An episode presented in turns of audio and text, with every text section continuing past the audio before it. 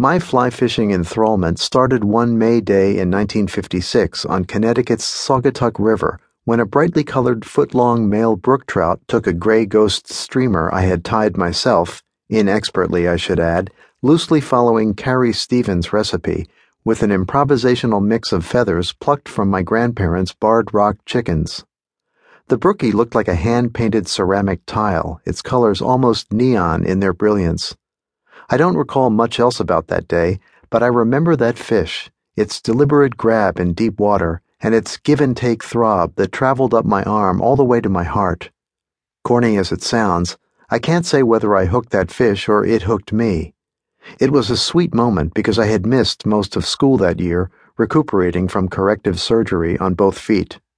While my seventh grade classmates were following their normal regimen of boisterous early teen activity, Knee high plaster casts kept me immobile for months on end. I was housebound, scuttling around like a crab, neglecting home schooling assignments in favor of watching Hopalong Cassidy movies on television with my grandfather, devouring outdoor magazines and Herter's catalogs one after another, and keeping boredom at bay by the trial and error process of learning to tie flies. Though there were moments when I wasn't sure I'd ever walk again and thus would never be able to use the flies I was creating, I kept at it with a kind of bulldog determination, figuring that being close to a fishing related process was better than not fishing at all.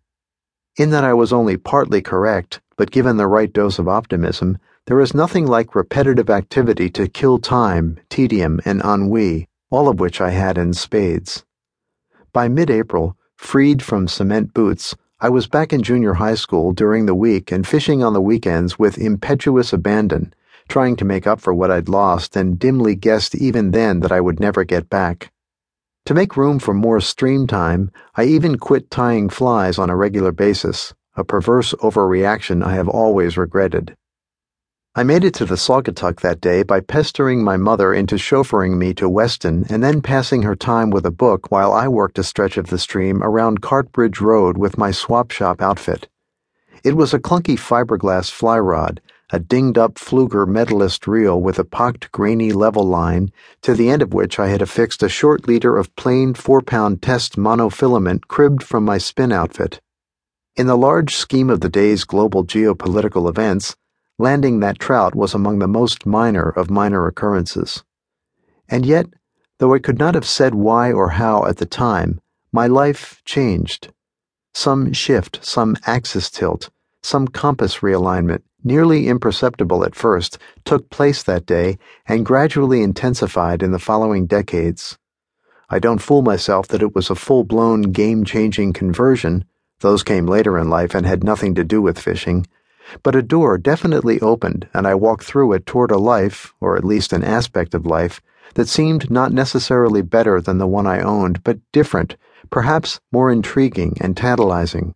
Somehow, a life with fly fishing in it seemed a cheery prospect, and I doubt that back then I could have been more articulate about its appeal.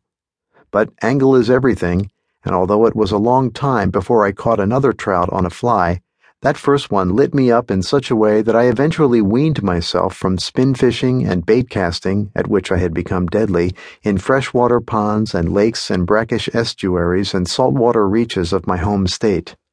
Plying creeks, brooks, streams, and rivers in southwestern Connecticut and southern Vermont with a fly rod was what I felt most moved to do, often at the expense of other, more pressing facets of my life, especially school, about which I was fairly indifferent. Discovering fishing at a young age is not unusual. Neither is passing from one style or form of fishing to another, nor is becoming a passionate, even obsessive practitioner. Such moves are among our Piscine Ur stories, our mythic angling evolutions. Almost every angler I know went through a similar experience, earlier or later, then or now.